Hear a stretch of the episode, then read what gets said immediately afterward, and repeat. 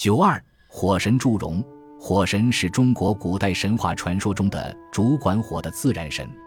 火神在神话传说中著名的有三位，第一位是祝融。据说祝融是炎帝的后裔，《山海经·海内经》记载，炎帝之妻赤水之子得沃生炎居，炎居生结病，结病生细气，细气生祝融。可见祝融乃炎帝之后裔。祝融的长相如何？海外南京记载，南方祝融兽身人面，呈两龙，可知祝融是个一人一兽的怪物，神通广大，撑起两条龙。西晋郭璞注：祝融，火神也。传说祝融在衡山一带游西，他教会了百姓如何取火用火，给百姓的生活带来前所未有的便利，因此后世管离火的火正就以他的名字命名。当时，南方有一条火龙作怪，它喷出的烈焰烧毁了百姓的许多财产。祝融乘龙飞去，用神鞭将火龙打死，为民除害。从此，人们祭祀他，祈祷他的帮助。祝融成为中国人心目中的火神。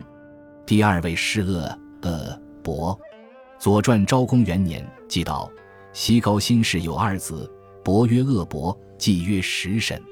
居于旷林，不相能也。日寻干戈，以相征讨。后帝不臧，迁恶伯于商丘。主臣商人是阴，故称为商星。迁使审于大夏。主参唐人是阴，以服侍夏商。这是史书关于火神恶伯的记载。根据史书记载和民间传说，可以捋出有关火神恶伯的情况。先说说高辛氏。高辛氏是传说时代的古帝王，就是帝喾。帝喾是皇帝的曾孙。帝喾出生时就是神灵，能够察微之远，人而微，惠而信，修身而天下服。帝喾作立法，敬鬼神，节用财物，辅教万民，四远皆从。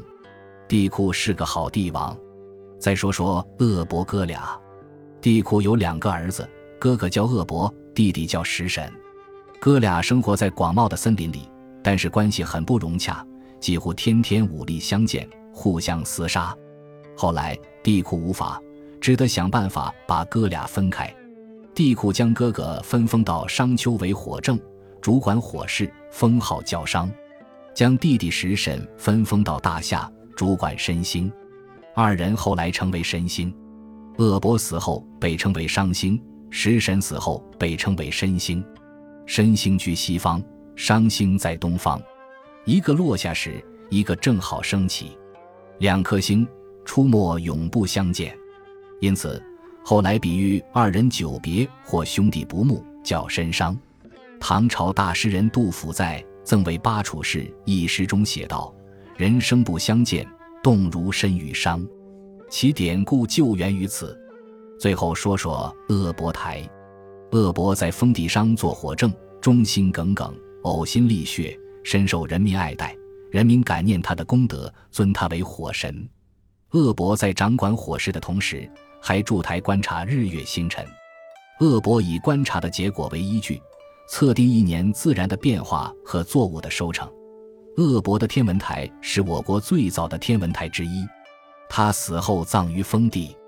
由于鄂伯封号为商。他的墓冢也被称为商丘，今天商丘之地名亦由此而来。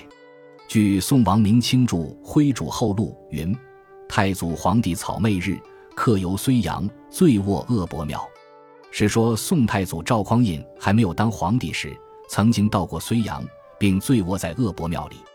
这就说明，至少在五代时，鄂博庙就存在了。睢阳是现在商丘市的一个区。即睢阳区，鄂博台又称火星台或火神台，位于商丘古城西南一点五公里处。现存鄂博台如木状，高三十五米，周长二百七十米，夯土筑成，层层夯土中夹杂不少汉代的瓦片与陶片，由此鄂博台可能是汉代所筑。原来的鄂博台因黄河泥沙多次淤积，隐于现存台下。鄂博台下的土丘即恶博始封之商丘。恶博台在一望无际的大平原上，显得高大突兀。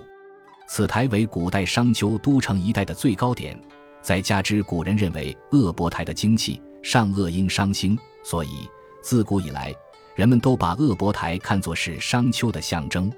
鄂博台上现有鄂博庙，为元代建筑，庙宇有大殿、禅门、配房、钟鼓楼，殿宇飞檐走兽，金碧辉煌。明清以来几经修葺，一九八一年又重修。每年阴历五月初七，方圆数百里的民众前往朝拜，谓之朝台，至二月初二方止。朝台赶会者每天多达数万人。第三位是火德星君罗轩，这是《封神演义》中姜子牙任命的。姜子牙命道：“敕封尔、罗轩、南方三气火德星君正神之职，嘉陵本部五位正神，人而施行，巡查人间之善恶。”以降天上之灾祥，秉正无私。而其亲在，火部五位正神的名号依次为：为火虎烛昭，是火烛高振；资资火候方贵，一火龙玉娇，接火天君刘环。至此，火德星君加上五位正神，这六位火神构成了一个火神组合，协助太上老君处理天下关于火的事宜。清代皇帝对祭祀火神。十分在意，乾隆帝就自己或遣人按时祭祀火神。《清高宗实录》记载，乾隆元年六月二十三日丙戌，一七三六年七月三十一日，乾隆帝即遣官祭火神庙。类似记载不胜枚举。